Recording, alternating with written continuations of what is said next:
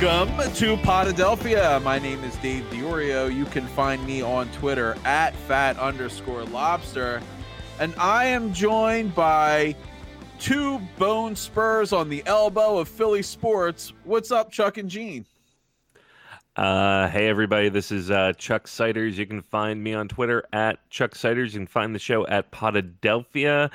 And yeah, um, I'm kind of feeling like a Jake Arrieta performance today. I'm not not doing my best, and it's been a rough weekend. So yeah, I'm a bone spur today. Okay, all right. And this is Gene Zelek. You can find me at producer Gene on Twitter. And uh, I think I'd rather be a uh, a hamate bone uh, injury. You know, I, do you remember when we had all of those conversations around Dom Brown and his hamate bur- bone that he broke? What was that during spring training? Um, I had never even heard of the hamate bone. Didn't know that I had one. Certainly didn't know how you injure something like that.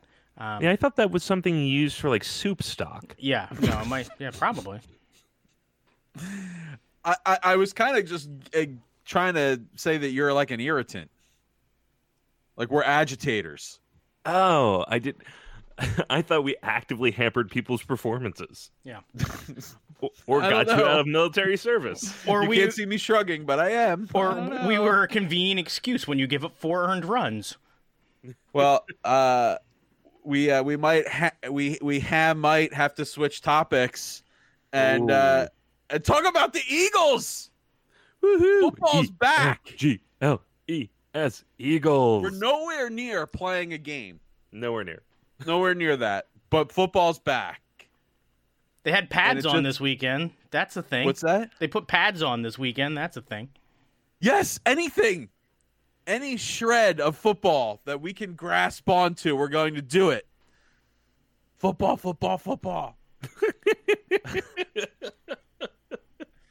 What do you think about like can't like breaking training camp versus pitchers and catchers report? Oh, I think they're they're two different sensations, but both are are like an oasis. You know, both is a relief from a, a long, painful season. You know, pitchers and catchers report it's like the first sign of spring.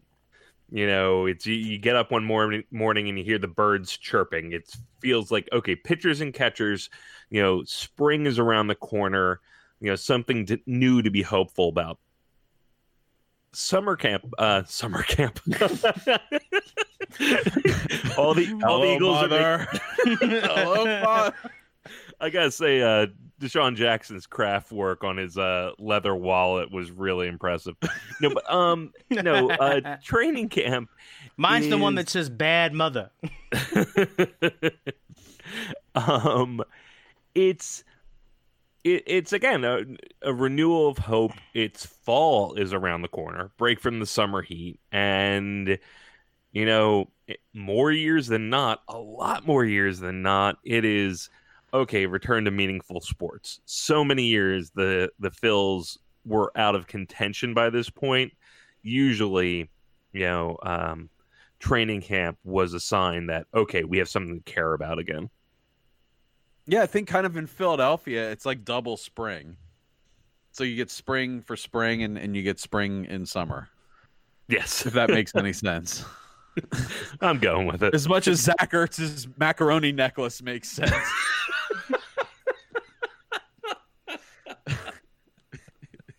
All right, who is Jason Peters' three-legged race partner? This person better be very careful. yeah, seriously. Not to injure themselves or not to injure Jason Peters. Who cares about them? Don't injure Jason Peters. Don't trip him up. I- I'd say he wants to go with somebody little he can carry. So, you know, th- Darren Sproles. go- Who? what's what? Darren Sproles. Oh, Yeah, that's a okay. good call. That's a good call. okay. Great. This is all the summer content you people crave. I'm ready to just go into this whole like this whole thing is like you know uh Doug Pederson is the camp director. I, well, see now we're t- when we bring in the camp directors. This is going totally like Porky's. Like Yeah, yeah, yeah, yeah. it's better than they had like what a singing competition for the for the rookies and all. Right. Like, no, man, let's embrace summer camp. It's like, all right, you got to weave a basket. Last one to weave a basket is cut from the team. oh my lord. So one Uh, of the one of my favorite things about this time of year is the um, the Hard Knocks new Hard Knocks season, which I think for for this year is going to be the Raiders. So it got me thinking: Was there ever an Eagles team? Now the Eagles have never been featured on Hard Knocks, but thinking back into the past, uh, is there ever a, a particular off season or a particular training camp that you can think of, or a particular coach or particular set of players that you would have loved to have had that sort of access to, like? because you know I wonder if it's it's cool for certain fan bases to like go back and like Jaguars fans to go back and watch Josh Scobee hitting field goals in training camp. You know, do you fire up your rerun seasons of Hard Knocks if you've been on you know before training camp? So m- my question to you guys is.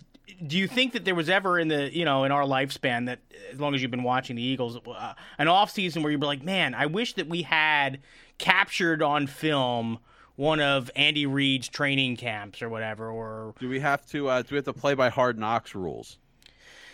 no I Meaning, think in uh, this case no it playoff. could yeah because uh, you know thankfully we you If know not, I would definitely say 2005, hands down. now what was interesting about 05 I don't remember in speci- but that was the one leading into the Super Bowl year No, no, After after the 2000. okay uh, so that would have been that would have been the year that T.O. threw like his his fits yeah, sit ups in the driveway, like the whole thing Yeah. was. I kind of feel on. like we almost had uh, our own little version of that every night on the six o'clock news, but it was a little different.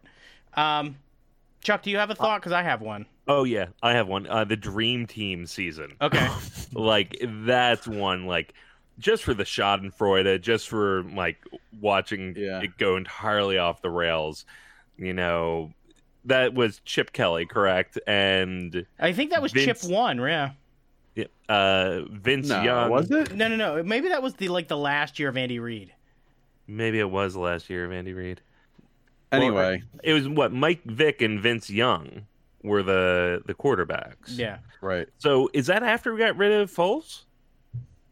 No, I'm I'm getting my timeline all mixed up. Whatever. That Dream Team season. We all know who you're talking about. It was, Nam, it was Nam, 2011. it was Nnamdi, Nnamdi was on that Okay. squad. Yeah. Uh, yeah, no, the dream team. Vince Young, man, that was the best quote from a guy who had almost no NFL career. Um, I so it was it was Jason Babin, Nnamdi Asomugha, uh, D- uh, Dominique Rodgers-Cromartie. Um, yeah, they, they were all part of the dream team. Yeah, and then it just completely fell on their face. I think if I was able to have a hard knocks season, it would have been probably like 87 or 88, like right around the height of buddydom. Oh, he would have been gold. Because Yeah. that's and that's the thing is like you can even think back like storyline wise like you would have had like Jerome Brown in the locker room doing like crazy like pranks on the other other players. You would have had uh, Reggie White like preaching. You would have had uh, Randall Cunningham. At one point and I think maybe this is later like so like 90 91 at one point you had Randall Cunningham and Jim McMahon in the same locker room.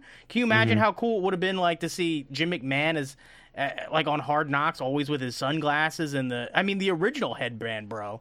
Um, yeah, so I would have loved to be able, to, like, right as we're getting ready to ramp up every year, to go back and watch like seven hours of like Buddy in, uh, and that's back when they were at West Chester, I think. They hadn't moved to that was Lehigh yet. West Chester. So like watch like basically would be like out the back door of where I work would have been where their practice facility would have been. Um, so yeah, just being able to like rewatch six hours of episodes of Buddy. Like I don't I don't know how I could get more fired up for Eagles football than than watching like some of those guys lay each other out. Because that was back when they did two a days and training camp was basically a death march. And yeah it was amazing that anybody survived let alone got to the beginning of the season. N- Now, I mean, if we're going with this fantasy of whatever year we want, it's it might be a little hard to go back and watch Buddy Ryan. I imagine the language he would have used Well, it's HBO, man. It's it's not no, TV. no, it's not HBO. About this foul language, I imagine a lot of them is going to be slurs, Oh, like, like, or at least uncomfortable by today's standards. I'm not saying the man had hate in his heart or anything. I'm just saying, like, going back and watching it now, it's going to be not hold up well. Yeah, Like, no, I think you're right. I think that era of of football, well, you know, the era, that era of our, you know, culture was very different. But yeah, I mean, football during that time, I'm sure was a lot less politically correct than it is now, even now. If you want to even want to call it politically correct now, Yeah, it's like going back and you know showing your kids Peter Pan because that's uncomfortable. It's like, ah, sure, Peter Pan. Oh God, I forgot about this. Oh God, I forgot about this. or the rampant like uh smoking and gambling in Pinocchio or something like that. Is that oh you- yeah. Yeah, That's so what it's going to be like when you become a teenager. yeah. All right, Since Gene brought it up and we're talking about training camp, do you like the fact that training camps here and not at a destination? I don't. I like the fact when I liked it when they used to go somewhere. I, I like so. I guess we're going to trickle into the fact that there's like no open practices, or there's only like one open practice. Yeah, there's only de- one this yeah. year. detracting from the fan experience. I don't know. I, I personally have never been to training camp. I did do it once. Yeah, I, I never really had an interest in it. Um, I don't really care. That me personally, I just don't. I just don't care. If people are into it. I guess I. I'm sorry that the, that experience doesn't really exist anymore. I guess it would be. I, I guess it would be cooler to take them out of the Philadelphia stadium environment and put them into something more casual, where there's a greater chance of accessibility. Um, you know, you know Nico's famous water ice story Right. you, you know you're losing that that sort of opportunity now so that is a little bit sad but it doesn't take anything from away from me personally i don't know how you guys feel about it Well, I think the way that they do open practices now doesn't afford you that same sort of open practice feel that you had when they were at Lehigh or at West Chester, where you could literally be 10 feet off of the sideline. Um, and that, in those cases, like that was, it was a very intimate experience with the football team. Like, you know, you felt like you were hanging out there. Um, but I think that that also is not the way the modern NFL operates anymore. I think that partly because um, they've moved away from that kind of contact hitting these two a day practices where you could have like a lighter early morning practice and then hit in the afternoon and stuff like that. Um, it was a cool experience to go. I wish that there was some way to find a happy medium where there was some way to have that sort of fan access that you got from that experience. But I also feel that from what I've seen of the last couple years, teams go into the season healthier now, which I feel like is a important thing Yeah. considering you you the ultimate goal is to actually win the Super Bowl and you, you, you game 1 counts the same as game 8 as this, as this game is game 16. So I think it's important to come out of uh, the preseason healthy and I feel like this does a better job of that. Uh, I haven't noticed myself that it feels like the game is a lot sloppier early in the year. Uh, although I bet you if you go back and listen to our podcast from the first couple games of last year, the Eagles, uh, I'm going to be contradicting myself right now. But hey, we'll take the listens anyway. Um, but shameless man you're shameless I- All right, go back and listen to all of our old episodes And if tell us where we screwed up. Yeah. by giving us a five star review. um, but but I, I feel like the, the the whole concept of training camp has changed. It has become a lot more geared towards making the back end of your roster and not so much the the front end. I feel like there was a lot more competition at, at different spots and and maybe it, we've been blessed with with Eagles teams that have been generally pretty competitive and how he puts together rosters that are, are not so much in flux. You know, it, it's been a while since we've had a true quarterback competition or anything, you know, stuff like that. Although last year, again, if you go back and listen to our summer podcast, I bet you hear us talking about shouldn't Nick Foles start the whole year and Carson Wentz is terrible. Um, that sounds like me. I don't know.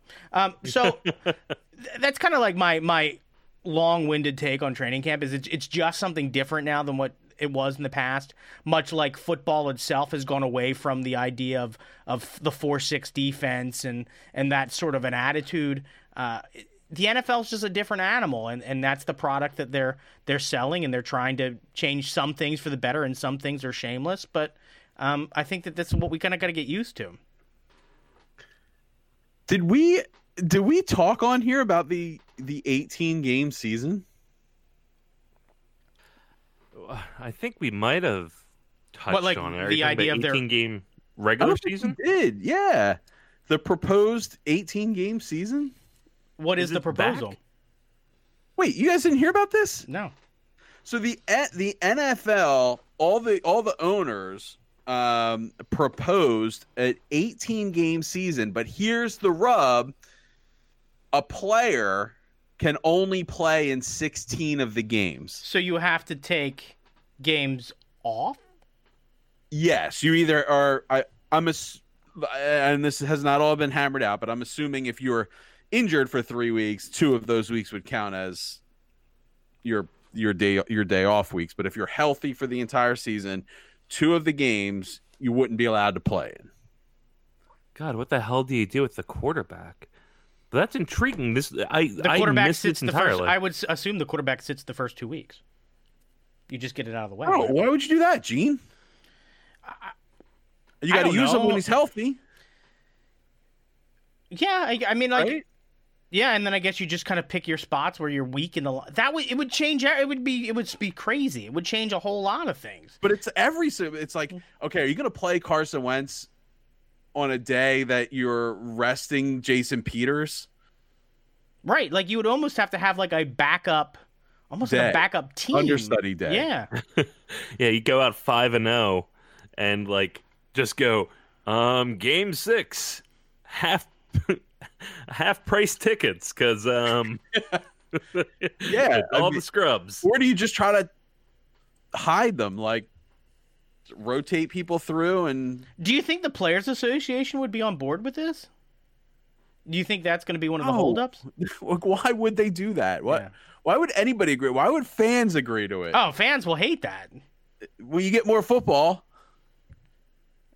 So what would they just knock off to uh to um Which is what we all want. More football. Give me more football. we just take out two extra two of those preseason games and just make them count? I just eat it up. Football, football. with, like I don't know if it's like like somewhere between like Scooby Doo and like I I don't know with like the the begging treats dog. Oh, there's only one thing like football and it's football. Ooh. Give me that football. No, I- and that's that's a great point. The thing that makes football the sport it is in this country is it is limited. Like there's 16 games, they all count. And yeah, you can say okay, there's 18 games, they all count, but not the one where you have to bench your starting quarterback. You know, it's Right? it's a different game. And do you think that ABC will love that if the, if two teams decide to play their bench squad like on Monday Night Football and you've got to like try and sell that as some sort of a storyline? Like, would there be restrictions that if you're on a primetime game you have to play your starting quarterback? I don't know. But you know, look, look, the NCAA tournament is great. Everyone loves the NCAA tournament, right? Field of 64. If it was field of 256, would you like it just as much? No, I don't even like the playing games. You know, you lose half the fun of like, all right, you got your bracket set. Well, you can't. You can't have your bracket set. I mean, you probably could, but you, know, you have to know who's going to get those 16th seeds.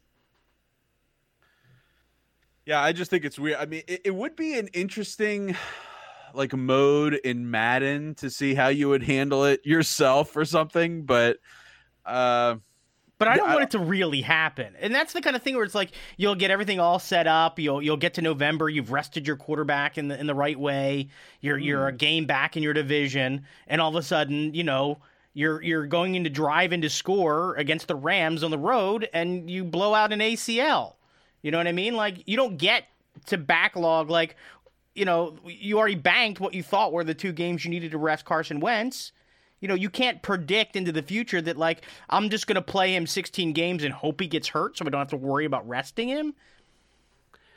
Yeah, it's a fun thought experiment and you know, Dave, you know, took the words out of my mouth of, you know, I wasn't thinking Madden, but I was thinking of some like GM simulator you know, it'd be a fun thing to strategize about, but not when it's your t- football team. But how would I manage my fantasy football? oh God, oh Lord, that that's the reason they'll do it. You know, because you know they can sell twice as many fantasy football strategy guys, guides, or guys, whatever. I don't know. All right, but so like excitement level for the Eagles this year, but like, are you are you bursting at the seams? Are you bubbling over? It's interesting. With anticipation. I, I was thinking, uh, just I think it was yesterday. I was I was I was cruising around, driving around, had uh, not sports talk radio on, so I was feeling good, uh, and um, I I was thinking, man, like this is really the year that like when they drafted Carson Wentz, I was like, well, in like 2019, like that's going to be a really good team. Like thinking about every how everything was going to shake out and and rookie. So it feels really good to have like a Super Bowl kind of like in our pocket. You know what I mean? Like that whole season, I was kind of like, this is a magical run because we're not even supposed to be here yet because this team's going to get better. And you know, last year I feel we, we, there was a certain point where we were all afraid that we were taking a step back, but then they they kind of got it together at the end and and and and, and you know won a couple you know won a playoff game. Uh, you know if if maybe if the right guard doesn't get hurt, we, we we win we go on to the NFC Championship, and I still think we are a better team than the Rams.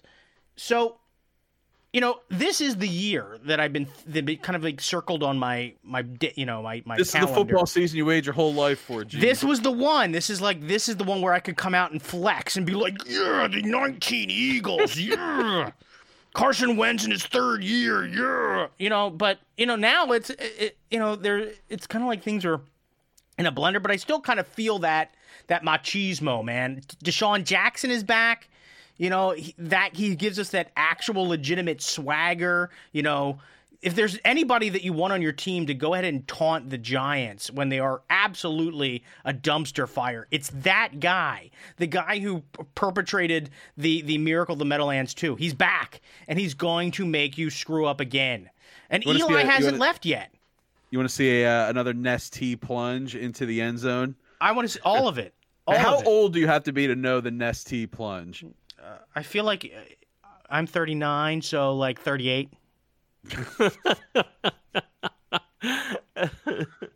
okay. Hmm, I, I, I think we can get some 36 year olds on that reference. You know, very, mature, very, very mature 36 year olds. um, I don't know if excitement is the right word. I am excited for the season, but I'm feeling, you know, pretty confident you know, I'm feeling really comfortable with this team. I'm feeling like similar to how Gene is feeling like, okay, this is our year. Whereas last season, I don't, I saw champagne in hand. You know, everything was still, hey, we just won the Super Bowl. We probably shouldn't have. Yeah, Carson's gonna come back, and you know, hopefully everything clicks right and we do it again. But I was still you know had such a Super Bowl afterglow. Well, there was that, that discussion about us being the worst defending Super Bowl yeah. champion of all time. Right. Yeah. No, there was there was definitely that conversation. I think that thankfully we put that to bed um, by our, our performance in the postseason and getting to the postseason because there was. I mean, we left so many wins on the table last season. Oh yeah, no, yeah. that's the thing that kills you is you know, then when they finally click there, you know, late in the year, had they had home field advantage, you know, the, the possibilities could have been endless because, you know, did did the New England Patriots look like they were world beaters last season? Because they they certainly didn't impress me in the Super Bowl. No, no. How are you feeling, Dave? What's your excitement level for the season? Um, it's high. I'm fearless. Um, I'm not like I think the big thing that everyone is is using to r- regulate themselves is saying like I'm nervous about Carson Wentz's health. I, I I'm nervous about some of these players and their injuries and stuff. Like I I really I really try to make a conscious effort to go into seasons going like, okay, you know, if they're healthy, they're healthy and they're going to play. And if, you know, I mean, yeah, ever, there's going to be injuries down the road, but like you can't, you can't worry, like just if you're always worried about that, what's, you know, what, what fun is that? I, I just yeah. think that they're, they're locked, they're loaded. Um, they got a, they got a good chance as you know a better chance than most teams at taking this whole thing. Uh, I think we should win the division. I think a Super Bowl is not out of the question. I think winning the Super Bowl, uh, you know, you can't set your expectation to win a Super Bowl is, is no. pretty tough. But um, look, I, I my expectation is NFC Championship game or the or the season's frankly a kind of disappointment. Yeah, I agree. I agree with that. I I want to see Carson get that MVP that he lost to injury. You know, he was he had it locked up up until he went down with injury two years ago. The amazing yeah. thing is, you know, if you combine kind of him and Nick Foles as one as the Eagles quarterback position, it would be hard to debate that the Eagles quarterback position was not the MVP of the NFL that year. Uh, I'll debate it because Nick Foles looked horrible against the Giants that season. He looked horrible against the Raiders that season. He had, I think, like one sort of nice game down the stretch there, but I mean, nice job bringing us back against the Rams, which was, I mean, the the critical game yeah. during that stretch. But he did not look good, and the defense bailed him out quite a bit uh, to lock up that one seed. Um, was that another so. Brady MVP year? I don't, I don't recall, but I mean that's always just good money, you know. probably, probably. Maybe so, Drew Brees. Did he break Peyton Manning's record that year? He feel might like have. around the time. We could look it up. I don't really care that much. it wasn't our guy, so who cares? So maybe maybe this is a good time as any, since literally nobody has actually played any sort of competitive game. Let's make way, way, way too early total out of whack predictions for a couple of things. Um, let's predict the positions that the Eagle, the the, the NFC East is going to finish. And... By the way, it was Brady first with 40 votes, Todd Gurley uh, in second with eight votes, and Carson Wentz in third with two votes. Well, he still had two votes, and he hadn't played since the beginning of December, so it's pretty impressive. Um, yeah. So let's make those predictions. Uh, NFC East positions, uh, who finishes where, uh, and if anybody picks the Giants as anything but last, I'm going to laugh at you. Um, I got the over unders too. If you want to do them too. Yeah, let's do those. Yeah, let's do that. And then maybe let's predict um, maybe the other division winners, or, or certainly like uh, the possible uh, some possible uh, other good teams in the NFL. Maybe maybe we'll, we'll, we'll predict the top five in the power rankings for what we think will be um, you know the NFL at the end of the year. Okay. And sure. I got, uh, I got, Super Bowl odds here too. If okay. you guys want to do that too. Yeah, That's let's do it. It's always fun. All right, so you want to start with the drama-filled uh, how NFC we have the East. NFC East uh, finishing? I, I, imagine we probably will say this in unison, or, or pretty damn close to. I mean, yeah. Eagles first. Yep. Yeah.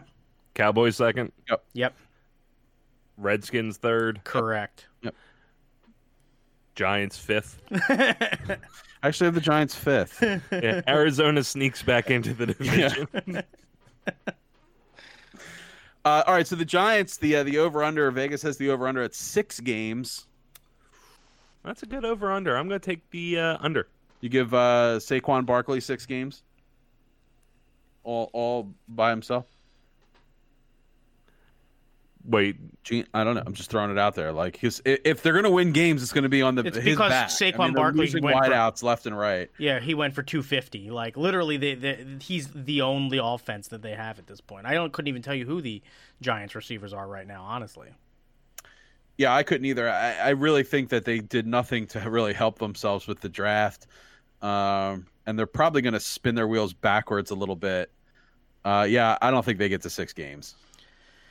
God, it's, two for it's, the under. What about it's you, It's really hard to think that they're going to get to seven. Like, I feel like six is right about the correct number. Um, so I'm going to go under, but I think it's going to be five or six is right around where they're going to land. Yeah, I, I mean, I haven't looked at their schedule, But I mean, that's I'm sure their, their partly schedule's a weak because like I feel like they can they can sneak one off of off of the Redskins. I you know I mean I feel like they they had a bad year last year, so they probably are playing some softer teams in other divisions. So you know I feel like six games isn't, but seven seems totally out of the question because then there's going to be talk that they might be in for a wild card, and I don't think that that's anywhere close to realistic. yeah, they play the um. Well, I mean, they they they play the same schedule as us, basically, right? Yeah, Mhm. but they play the last place version of that. Yeah, they play the Bills. You know, they play the the the uh, the AFC East. Which I mean, the Dolphins might be the only team worse than them. and the Central, right? Uh, so- yeah, I don't know. Maybe they'll beat the Dolphins at home. Ooh, yeah. I just don't. The Jets still exist, right? Yeah, they might beat the Jets. Well, the I think they're. I think the Jets are better than the Giants. Yeah, I, I think so too. Uh, yeah, I don't see a lot of wins here. Yeah, Yeah, I, I'm confident. Did you, did you go with the under, Gene? yeah, I took the under Okay. because I just can't see them getting to seven. Yeah. All right. You want to do Redskins next? Let's do the Redskins Sure. next. Uh, six and a half. Wow. Uh, They don't make it easy on you, do they? No, I'll take the over, just barely at seven. I think that I'm going to take the over too. I, I feel like they're an eight and eight. Yeah. Wow, you giving them that much, huh? Uh, hmm. Yeah, I mean, obviously it's very similar schedule. Uh, yeah, but uh, they're gonna have a rookie quarterback starting, right? Yeah, I think so. Yeah, I, I'm I'm gonna take the under here again. I don't have a lot of confidence in that. I don't I don't have a lot of confidence in that organization, just as a Yeah. whole, getting it together. Um, they are better than the Giants. Um, so, and the fact that they do play the Giants twice is sort of advantageous. It could get you a quarter of the way there. But uh, yeah, I just don't see a lot of wins out of this team either. So I'll, I'll take the under again. All right, here's the one that's interesting to me. What the Cowboys? Yeah, Yeah, so Cowboys at nine. I I hmm, I I'd put them at the over as well, just barely. Call them a ten and Yeah, this is the one. That, this is the one that I feel the most push likely. yeah, nine feels like the number to me. Now you got Zeke is as is a holdout, Right? not in camp yet. No. I don't, I don't know too much about it. I'm not you know in tune with the Dallas news, uh, but I don't know. Is he willing to take this into the season? Like how how twisted is Jerry about this? Yeah, I, f- I Well, feel I can answer that one very. very yeah. oh, is he? Oh no, I mean I have no proof of it. I just Oh. assume so. Yeah. But I also know that Jerry Jones has a certain amount of like when when the chips are down, I want to put my best hand on the field to to coin a phrase. But Yeah.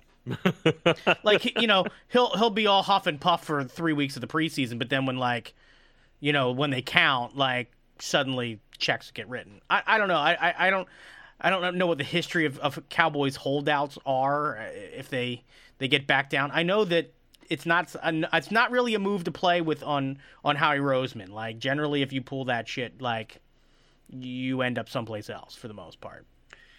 Uh, yeah, I feel like this is going to be one of those uh, hard luck teams that you know has double digit wins, but is a wild card. Sorry for you, Dallas. Yeah. so where do they have the Eagles? What's their what what number do they have them at? Uh, ten. I think that's up because uh, Yeah, earlier I, had- saw had it at heard, nine and a half. I had heard nine and a half as well. So they're they're creeping up to ten. Uh, I looked at the schedule recently, and I felt pretty confident at eleven. So I'm going to take the over. Yeah, I'm jamming the over. Yeah, me too. I went through the schedule before the show and feel very comfortable with 11. I mean, they could easily go up to 12 too. Yeah, it's funny when you look at that schedule and you just start going like, "That's a win. That's a win. That's a." You, you start going, "That's a win" pretty easily when you're looking at the schedule and uh in August. well, yeah, that's true. well, it's also like we all think the Eagles are going to win the division. And if they're good enough to win the division, you look at that schedule. Well, then they should at least be Sure, eleven sure. and five. Yeah. You know, if it's if you if, if it's set at ten and we all go under, we should probably change our division pick. Now, now Vegas has us fourteen to one to win the Super Bowl, um, along with the Chicago Bears also at fourteen to one, and I feel like we're better than the Bears. I feel like we're better than the Bears too. I, I just I think the Bears have a very very good defense and are going to continue to have that good defense all year long. I just can you tell me who else is on the you know you've got Mitch Trubisky like what is the what's the rest of their offense Then the you know? Packers, the Packers are also fourteen to one. But that that the Packers right now are kind of a, sh- a circus. Like the head coach has kind of come in and said like I'm going to call the plays now and I don't care what Aaron Rodgers used to do. He's going to do what I say. Like that does not feel like a a, a happy little group out there in Wisconsin. Yeah, but they, they have the the. I mean, they still have Aaron Rodgers, and as Ben Simmons will will. Uh, I'm sorry, as Bill Simmons will say, uh, they're a national team, so they're Yeah. always going to get a get a little slightly inflated odds, Get a and- little and rub. over under to capitalize on I mean, that. Aaron Rodgers is, you know, to a certain degree, he's he's almost him by himself will get you seven wins. You know what I mean? Just, you know, I can't think of the last time that the Packers Right. were a five win or six win team. Like, a, a good quarterback like that does, to a certain degree, get you where you need to go. You know, to the middle of the pack. But I don't know if they're going to rise above that much more. And I also think that Detroit is better than they were um, in that division. And the Vikings are Oh. still not a bad team. Like that's a very good division. Just a bad quarterback. Just a bad quarterback. I think the Vikings have a good defense too. Yeah. Is is Cousins still their quarterback? Yeah, they gave him a big contract, so I, I think he's still he's still the the plan out That's there, and and they've kind of gotten rid of all the other possible quarterbacks that they've kind of had. You know, the the Bridgewaters of the you know all of those guys Yeah. are, are, are gone now. Yeah, Vikings twenty five to one. So yeah, I, I, I do not. So they have the Patriots and the Chiefs both both at six to one. I do not like. I get that like the Patriots are are always going to be in the mix, but I do not see them on equal footing uh, with the Chiefs. I just don't see it. Yeah, but uh, you have to just for setting the line of. I mean, if the Patriots were longer odds, you'd be foolish not to put money on them. You know, yeah, like, I guess so. you know, it's they're the Patriots, and you know, by hook or by crook or by videotape or stem cells, they're going to try to get it done. And And the Chiefs like Andy Reid, right? yeah, I forgot about that for a second. Yeah, the the Chiefs are all lined up to kick the Super Bowl, you know, winning field goal, but it's freaking Lucy Van Pelt holding the football. Yeah, Like Right. you shouldn't we shouldn't be surprised when they miss. Uh, that's her last name, Van Pelt. It is. Interesting. So, are you buying the? Uh, and I don't know if you've got the over unders there for some of the AFC teams. Are you buying the? Uh, I got them all, Gene. What do you want? the Cleveland Browns. Are you buying the Cleveland Browns hype? Or you know, if Cleveland Browns. Uh, let me see if I can guess the number. I Go think ahead. their over under is eight and a half. It's nine, and I'm jamming the under. Wow, nine. Yeah, I, I, um, that's a seven win team. Now they won seven last year, and they've improved the team. Um, but it could have just been like, I think some of those wins are we Yeah, do you, you off guard. wins. do you do you think that like yes they brought in more talent, but do you think that that that team's gonna fit together? I don't know. Once Odell starts like headbutting, uh, you know, sideline heaters and things like, uh, you know, who knows what's going to happen. And uh, Remember- you know, everyone's saying Baker Mayfield's like the second coming. Uh, you know, I don't know. Let's see it. You remember the point I just made about the Patriots? Reverse that. That's the Browns. like there's still part of me like I know they're not the worst team in the league, but if they finish dead last, I will not be surprised. I mean, they're the Browns. Yeah. I mean, they have to turn it around some year, but So we talked about the Giants. It's you know over under six. The Vegas does have a couple of teams uh, right there with them at six. Is the uh, Bengals, the Raiders at also at six, uh, and then the Cardinals and Dolphins at five. Wow, they're saying the Cardinals and Dolphins are the two worst teams in the league, huh? That's what they're saying. Wow. The Dolphins are, are bad. I, I don't know that I ha- I can tell you any players on that team that would be that I'd be coveting. Um, it just seems like it's a total dearth of talent in the Who's that? The Cardinals. No the the the Dolphins. The Like, Dolphins. I, they got like what one receiver that I think might be remotely any good. I, I it just seems like that team's been picked apart and and Mark so Cooper. yeah. So uh, I feel like that's probably about right. But then there's, do you have any thoughts on you know? There's always a team that kind of comes out. I mean, a lot of people are the sexy pick is the is the is the the Browns are going to be better. You know, they're going to be a playoff team next year. I'll tell you, this is my my pick for a team that's gonna gonna surprise people is um is the Detroit Lions. I feel like that's a they haven't been quite Wow.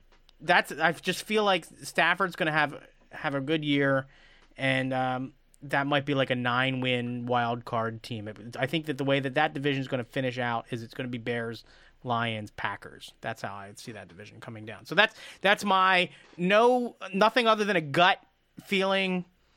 Detroit Lions is going to be my, you know, my team. That's like your sleeper team. Yeah, that's like my sleeper team. Yeah, the uh I mean Vegas has them at 101 to win the 100 to 1 to win the Super Bowl and six and a half is their over under number. So go ahead, Gene, get some value there. Yeah, I'm gonna I'm gonna I'm gonna put them on the over. I feel like they're like an eight or nine win team. That's... Any words about the Nick Foles led Jaguars? Well, They- I, I don't know if I've told you guys. I don't know if I told you guys this, but I'm actually going down to see the Nick Foles led Jacksonville Jaguars and the Eagles in a preseason game in Florida in a couple weeks. You didn't share that with us, Gene. Well, I'm sharing it with you now. I, I will. We don't keep secrets on this podcast, Gene. I will. Uh, I'll get to see with my own eyes one quarter of uh, of Jaguars football with Nick Nick Foles at the at the helm. Uh, and you get to experience beautiful Jacksonville. Oh, again, again In August. Yeah, for the for the second time. Uh, I'm looking forward to stopping at that Waffle House that we hit as we uh, made the bend towards Clearwater. So, um, yeah, it's it's. I'm excited. It's going to be a long weekend, and uh, surpri- unsurprisingly, not hard to get tickets to a preseason No, game in Jacksonville. Wouldn't think so. Not tough. Plenty of good seats still available, huh? All Plenty right, of are we ready to change gears? Sure, we had a lot of fun. Let's Do we need let's a end that. before we get to the Phillies? Do we need a palate cleanser? Yeah, let's do it. Let's talk about Mike Scott Yes, for a minute. the hive. I still don't understand the Mike Scott hive. um, but uh, I guess so. All right, let me see if I got this straight. There was a security guard at the Phillies game a few weeks back that during a rain delay chased a fan who got on the field and caught the fan. And Mike Scott said that he could beat that security guard in a foot race. Yes, And this got back to the security guard right. And he agreed to a race with Mike Scott, and then the race happened, and Mike Scott won. Yeah, smoked him. This is a, a- very strange. He's a professional athlete. Like, of course he was going to smoke him. Well, I don't know about. Of course, is there is there a player on the Sixers that you believe you could beat in a foot race? Do you think you could beat Joel Embiid in a foot race? No, no. I mean, because those he could just the strides, the length of strides are just, and I'm very out of shape. Do you think Joel Embiid's the slowest Sixer? Andrew Bynum, I think I could have beaten a foot race. I also think I could bowl better than him. and not get injured. Is there a Sixer you'd like to call out to have a foot race with that you think you could hang with? Uh, and we didn't sign Kyle Korver, right? um, Wh- wh- What about like Jonah Bolden? Yeah, it's gonna be like, or maybe uh, I'm taking Korkmaz. I'm going to bring Korkmaz down to the mat. who's the what's the name of our third center? Uh, because I, because O'Quinn. Kyle O'Quinn. O'Quinn. I'm gonna call out O'Quinn. I feel Okay. like he's the least athletic of the bunch. But you still you don't feel like confident. I'm not confident. No, no, No, no. I, just feel couldn't- like I feel like he's just. I I don't have the wind. I, I couldn't beat any of them. Uh, I'm calling out Franklin with Brett Brown on his shoulders. Uh, Maybe I- Brett Brown. Maybe you could race Brett Brown. uh, yeah, I, I, I think he's in better shape than I am, though. All right. But uh, I would, yeah, Brett Brown would be my choice. But now we have video surfacing of Mike Scott at a wedding. This was my favorite thing of the weekend. If this would be my anti penalty box. D- dancing to the Sixers song. I didn't. Is that just called the Sixers? Like, what is that song called? It, it's the Sixers theme, Is it clap your hand? Like, what is it? love theme for the Sixers. If that's not the name of it, I think we should make that happen. Love theme for the Sixers.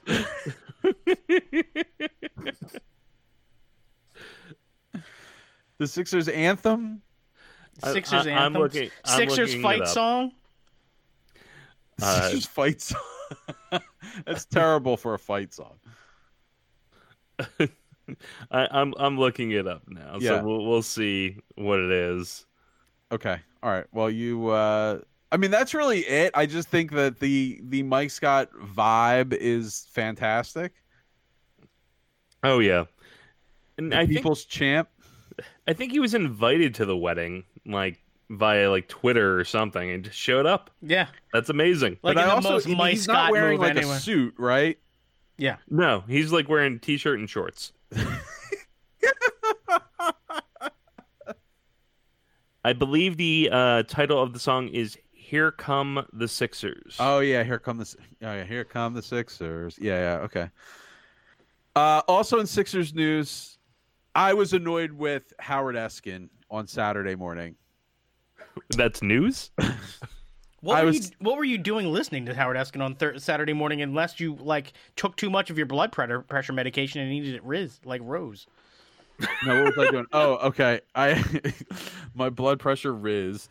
Um, I was I was driving to get my car inspected, which d- like do not even get me started on this. Driving in Pennsylvania is like beyond difficult. I'm. It's like the only thing about New Jersey that I miss. It's like why do I have to get this car inspected every single year? Anyway, whatever. So I was driving to get my car inspected, and uh, you know he was on and he was basically complaining that Ben Simmons and Tobias Harris are not playing in the FIBA World Cup. Why would he complain about that? Well, so basically he's saying you could be playing competitive basketball, you know, the age old beat the dead horse that's being beaten. You could be you could be playing competitive basketball working on your jump shot. Uh, but instead, you're going to stay in, in Los Angeles and uh, you know fuck around with your brother, um, and really not not do any developmental activities. Well, that was his complaint against Ben Simmons. Tobias Harris was just kind of thrown in there in the mix because you know, 20 guys got invited to play for the U.S. team, and it's down to like 11 now that have actually accepted.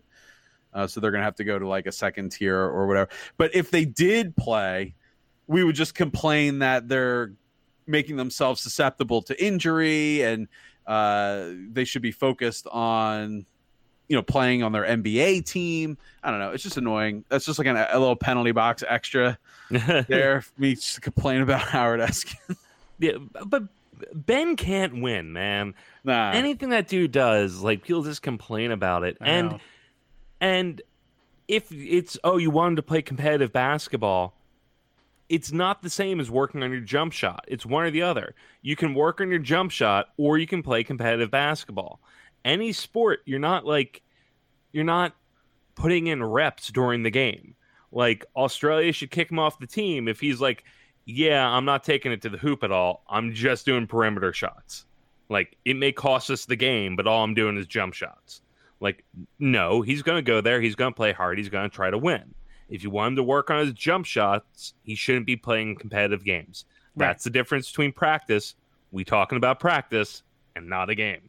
It's just a shame that eh, like every sports personality behind a microphone at 95 or 97.5 and 94.1 uh, are basically like dementors and they just breed off like they they survive off of the negativity that they can find. Like there's no like it can't oh god. I, I it just drives me nuts. Like, yes, Ben Simmons, you cannot win with any of those crotchety Italian bastards. Takes one to know one. uh all right. Well, we've put it off long enough. We got to talk about the big, the big matchup that happened this weekend: Phillies Braves. This was our chance. Close the gap. We were what five and a half back four four Five and a half back Five and a half going, going, into the weekend. going into Friday night. Yeah. Ah, look, we got to at least take two out of three here, right? Yeah. Yeah. You got to gain ground. Jesus God. I, in case you didn't know, we, we lost two out of three. Didn't And just lose. boy, did we lose them. Look, Chuck, a loss is a loss. It doesn't really matter what the score was. It counts the same. All right, we got embarrassed. Yeah. Friday night, we got laughed off the field 9 2. Basically, when you put Cole Irvin in the game, you have uh, effectively said that you're no longer going to be a competitive team that night. Uh, and Saturday night, 15 to 7, and uh, that's a lot closer than the game actually was. and thank thank the Lord for Aaron Nola. Uh, you know, we won on Sunday nine nine to four. So, I don't know where do we want to start. Let's start with Friday night. Is Arrieta just cooked? He looked cooked that Yeah. night. I think he was cooked a couple weeks ago, and literally, we have no other options. And so, cooked Arrieta is a better option than anything else that we have. So that's why we keep trotting him out, and he's willing to not shelf himself. I feel like the the Phillies organization need to get Jake Arrieta out of the way of himself. Like they should have put him on the DL and you know, because he's going to keep coming out and saying, "I want to pitch, I want to pitch, I want to pitch." It just seems like that's the kind of guy that he is, and in a lot of cases, that's the kind of player that you want. But in this case, I feel like we would all be understanding at this point that he's got nothing, like he is gassed. Well, he was getting through six, getting through six, but I think now we're at the point where it's like, get through four. Right. Uh, it, it's just like Gene said, we have nobody, and like yeah, Arrieta's cooked, but at least I don't know. He understands the principles of pitching. Like, like just just try your best. Yeah, it's no. I I was surprised Arrieta came back after the All Star break. Yeah, I thought he was done then. That was when the Bone Spurs came out, and I thought, well, he's done. But now I guess he's just gonna go out there till he can't go out anymore. But yeah, that's he's another pitcher we can add to the cannot win you a game category. Right, right. Which that that category is loaded.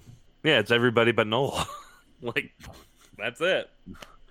So Saturday night, I don't really even want to talk about this game other than we need to talk about the Saturday night specials.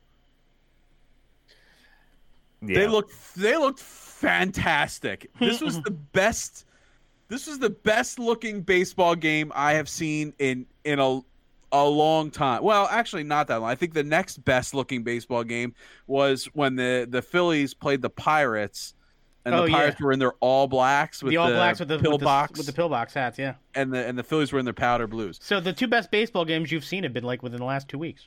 Yeah, I mean they looked beautiful. The Braves uniform looked great with the lowercase a. I love that. I I did too. I mean, I I had no strong recollection of that A's throwback uniform outside of like Hank Aaron cards. You know, Yeah, sure. the occasional uh, baseball card as a kid. Nothing that didn't jump out to me as a look for the Braves, but the Saturday night specials.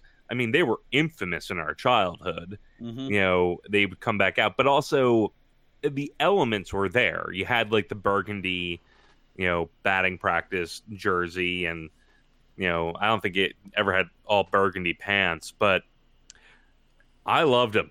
I really did. I enjoyed it. Like it was a bit like campy? Like, cause that zipper is not a You know, has that's no what I place wanted in to modern say. baseball. Yeah, that's what I wanted to say. You throw buttons on that thing, I'm willing to buy it. Yeah. Yeah, Well, I, I was listening to a, an interview that um, on the pregame show today that uh, Bull gave, and uh, they did not like them. And the original, um, because these uniforms have been. This is the second time, second game they've ever been worn. It was only worn one game uh, when it was in its original incarnation, and it was a different fabric, so it was much heavier, and the uh, the players were really uncomfortable in them. So, one of the reasons why it never came back. Um, but apparently, at the time, there was a lot of discussion about how much they disliked the burgundy pants and how much they wished that they had done like a white scheme with the pants and then the burgundy top. Which, as soon as he said that, I was like, man, that would have been a really, really sharp look. So, um, you know, once that kind of got put into the atmosphere, it, started to, to turn the wheels. Um, it, was kind of like getting to see Bigfoot in a way. Like you would always heard and seen pictures, and they would be kind of grainy and blurry. Of uh, you know, you also always heard about how poorly they played in those uniforms, so you always kind of was like, mm, maybe they're jinxed. Um, I can't say that that aspect of my uh, the mythic nature of these uh, uniforms has been totally squashed, but uh, it was really cool to kind of see them like in high definition outside of a Mitchell and Ness store. So. Um, you know, kind of thumbs up for the idea. I, I don't know that I need to see them again this year. It was kind of a nice one off. Uh, I like that we have the powdered blue as our third jersey right now. Uh, although I always thought the cream jerseys were sharp, so I, I kind of missed those. But Well, the cream jerseys are still on Sundays. They wore them today. did they wear them? Uh, did they wear them it- today? it's Thursdays. They wear the Oh, powder Thursday blues. day games, Throwback they- Thursday. okay, I gotcha. Yeah, which by the way, Throwback Thursday, yo, we got to do a better job. Is it very difficult to change the Phillies logo in the like score box in the upper left-hand corner to be the retro logo No, to really match sh- like just really have should. everything match? I, I can't imagine that that's difficult. It's just you know they they've got their those packages that they've got loaded up for for TV, and they just gonna hit go on them. But I hey, get it. It's 2019 though, and you're doing it once a damn week. Right. So Yeah, it, there's certainly enough of them. that's not like a one-time thing, but you know that's the the thing is if you if you watch some of the production values on on on older games, I feel like there was a lot more put into production values for the TV broadcast than they do now. Honestly, I I do think that there were higher production values even though it was lower tech. And the batting helmet's got it's got to go with it. If you're not going to do the batting helmet too, then Yeah, it's don't. pointless. No, that Yeah. was that was the thing that used to piss me off is when they would wear the blue hats with the red brims in the field and they wouldn't wear the corresponding batting helmets. That was one of the things that really drove me crazy. Right. yeah, but at least it's the same color red. You know, you're wearing like a cherry red with a burgundy. Yes, that was painful. that's just not- gauche. All right, today's game, uh, the win. Obviously, Nola pitched pretty well uh, for six innings. Got a little banged up in that seventh inning, um, but kind of the takeaway here was Nick Pivetta looked kind of good in the ninth inning. Yeah, in the uh, in in relief, yeah, he looked kind of good.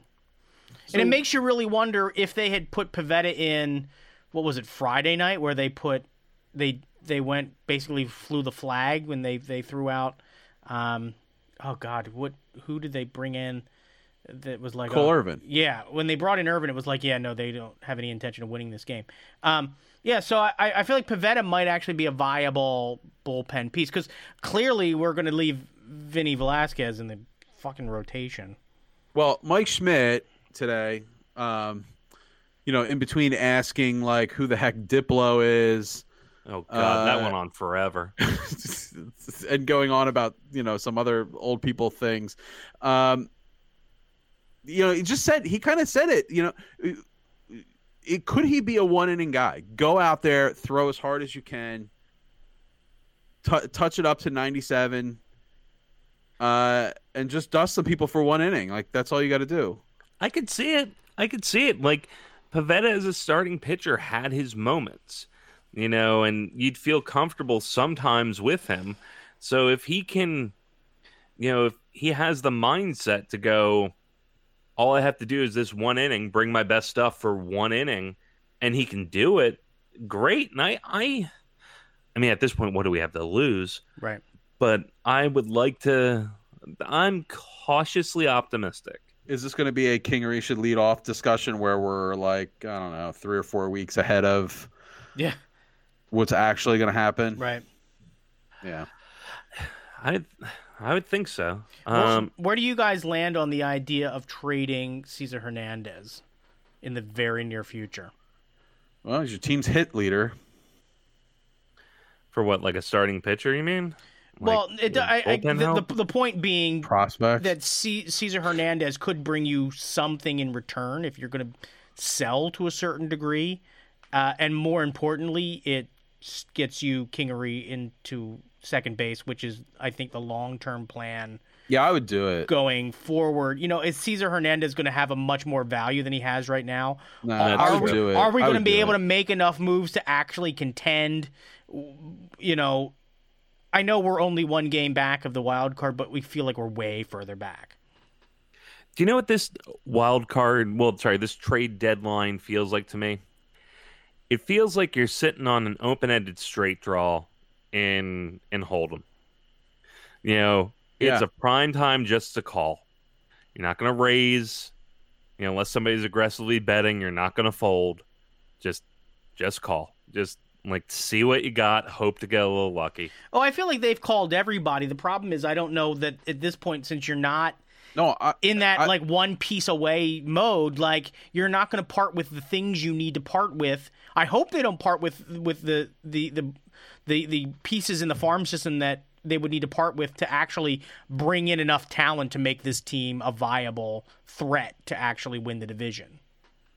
Yeah, I wasn't saying call other GMs. I was saying stand pat. Like, just call the bet. You know, like don't No, be aggressive, don't be passive. You, I would you'd sell. You have one starting pitcher. I, yeah, You I'm- have one. You are not going to win shit. Like, if you got even in- if you made the postseason, Right. you have one starting. You could win the play-in game.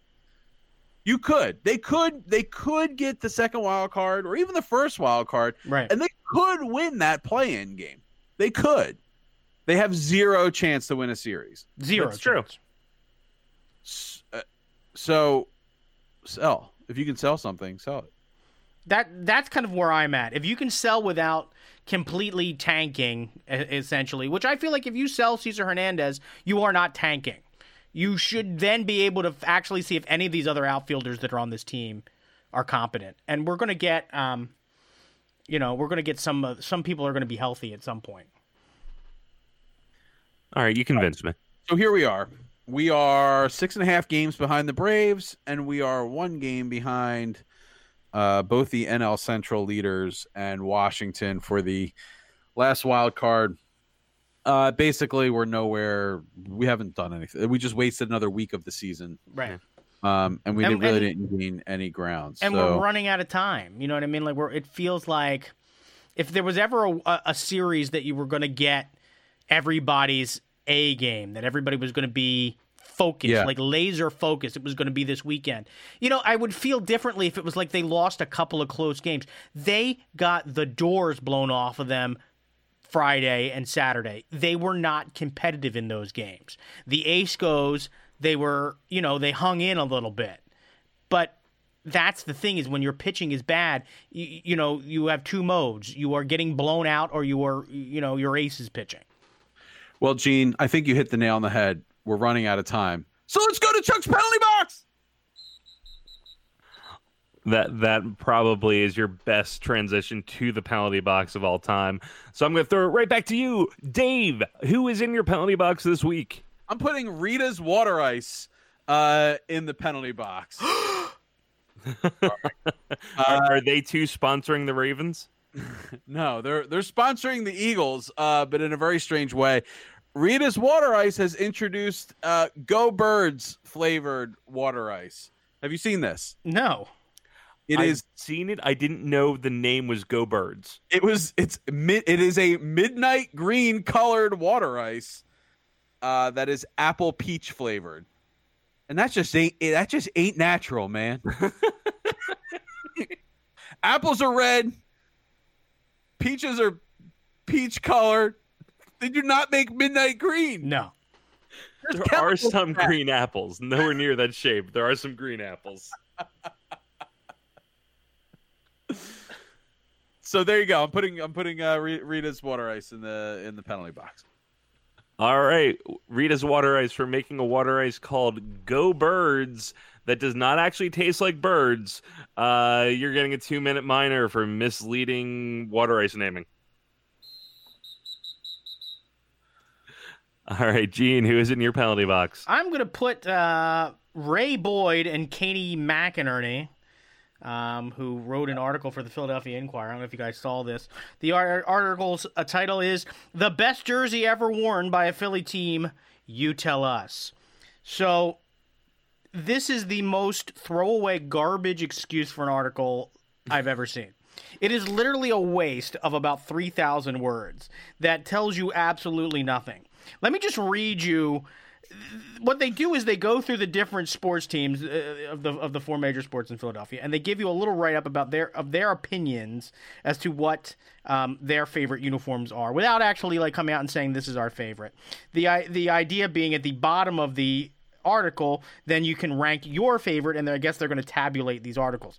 Guess what folks? It's 2019 i am i'm not coming back tomorrow to find out the result of your your your your little pseudo poll. So already i'm not going to know how this turns out. But the thing that really irks me is these these these little write-ups that they have. Since we were just talking about it let me just read you the write-up they have for the uh, for the um, for the Saturday specials, uh, and this is by the Bloom version of the writers. And I don't know how why this took two people to write this. I guess because they, they were too too busy to each you know somebody to write up all their own takes. So it's it's fun. I like that they did it with one night. I understand why the players didn't love it. It's not a great look. I'm thrilled the Phillies are bringing it back for one night. The fact that it has legendary status essentially at this point after only being worn one time is amazing. So great. Like what how does that make me want to vote for it? Like nothing in like that's what all of these write-ups are. Um, the modern uh, write up for the modern present day flyers, it looks a lot like what they wore in the 70s. That's what it says. That's all it says. it looks a lot like what they wore in the 70s useless. Like all of this stuff is total crap. And then when you get to the bottom, they have all 15 that they put in their stupid write ups, and then you have to rank them. It feels like homework. None of this is fun. None of this makes me want to read your newspaper. And there's no results. Like I did all the rankings, I did everything that I, that I was supposed to do, and it's like, oh yeah, like come back eventually someday. We'll tell you how it all turned out. Uh, but no, they, there's no answer. Like I, I I don't know who is the best. I, I get nothing. I am completely left unsatisfied, cold shower of a of a of a newspaper article. It's the worst. So I would have been better off just writing a list of my favorite jerseys because that's Gee, essentially what I did. Insinuate that that article gave you blue balls. I, that's exactly what I insinuated. I was all nice. charged up, ready to go, and it was like, "Come back later." God, I hate it. we got Chuck. Okay, so for Ray Bulger and Sue McElhaney, I'm guessing at those names there. Um, for getting Gene all revved up and letting him down. Oh, now that's creepy. Oh, that's so creepy. I don't know. Write better articles. You're the reason newspapers are going out of business. I'm putting all on you. A 10 minute game miscon- uh, 10 minute game misconduct for something that would have been much better on BuzzFeed. At least BuzzFeed would have told you what the best one was at the end, and then you could be mad about that. Damn straight. Chuck, what's going on in your penalty box? All right. Well, um, before I get started, I want to wish you both a very Merry Christmas in July. Ah. because it just passed. Uh, July 25th is when we celebrate Christmas in July, and I'm seeing it more and more. And Christmas in July, you're going in the penalty box. And this extends to the Christmas creep. So um, the Christmas creep is not your uncle. Uh, the Christmas creep is the trend for the Christmas season to spread out. And just like we talked about earlier, what makes football special is that it's limited. What makes the Christmas season special is that it's limited. But we can't have Christmas starting like midway through Halloween and then do Christmas in July for the novelty of it. Like we're 2 weeks away from Christmas starting. So either if you want to have Christmas in July, that's great. Christmas starts on Black Friday and ends on Little Christmas, not on Christmas damn day. That's a point. It's you, you have more time. You want more time to celebrate Christmas? It goes into January. It's the back end. Damn straight. That's what like you see your friends at that time. Like, yeah, you don't see, you know, everybody. You don't see your whole family before Christmas. So I hate the fact that we're going to my wife's side of the family's Christmas, the, the Delaney family Christmas party, and we can't put Christmas music on the damn radio. So, if you want Christmas in July to be this fun off season novelty, so that you can have a poor fat Santa sweltering in 90 degree heat, I'll throw gotta get snowballs Christmas at him. I don't of care. October. What's that, Gene? I said I'll throw snowballs at him. I don't care. Well, damn straight. So, hey, get Christmas out of July. It doesn't belong here. Get Christmas out of the first three weeks of November. It doesn't belong there too. Get Christmas in January. So, the Christmas creep, you're getting a two minute minor for encroaching on other holidays. You know, I was almost I I would have bet money that your complaint about Christmas in July was going to be that it's not Christmas in June. That was on the list. I forgot about it. hey, if you're going to do it like six months out, like, all right, you have okay. So Christmas is it Damn. coincides with the winter solstice. Why the fuck would you not have Christmas in the summer coincide with the summer solstice? Six months apart, like longest day, longest night. Why are you?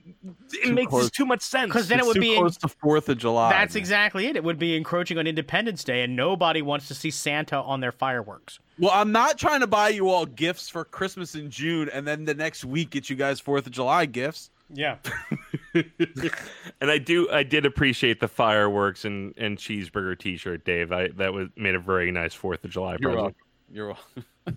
uh, but we here at Podadelphia are we're the gift that just keeps on giving. Uh, so we'll be back with you uh, next Monday. But in the meantime, uh, be sure to rate, review, and subscribe to the show on iTunes or wherever you get your podcasts. Um, also, if you have some more time in your podcast listening day, be sure to check out the whip around. Um, Ward Ward Van Hout was on this week of the Bethlehem Art Gallery. Uh, always an enjoyable conversation when he's on the show, talking about some really obscure musical festivals, which was uh, which was an enjoyable listen. It was a good show. Um, so uh, you know, until then, have a great day at work, everybody. We're out of here.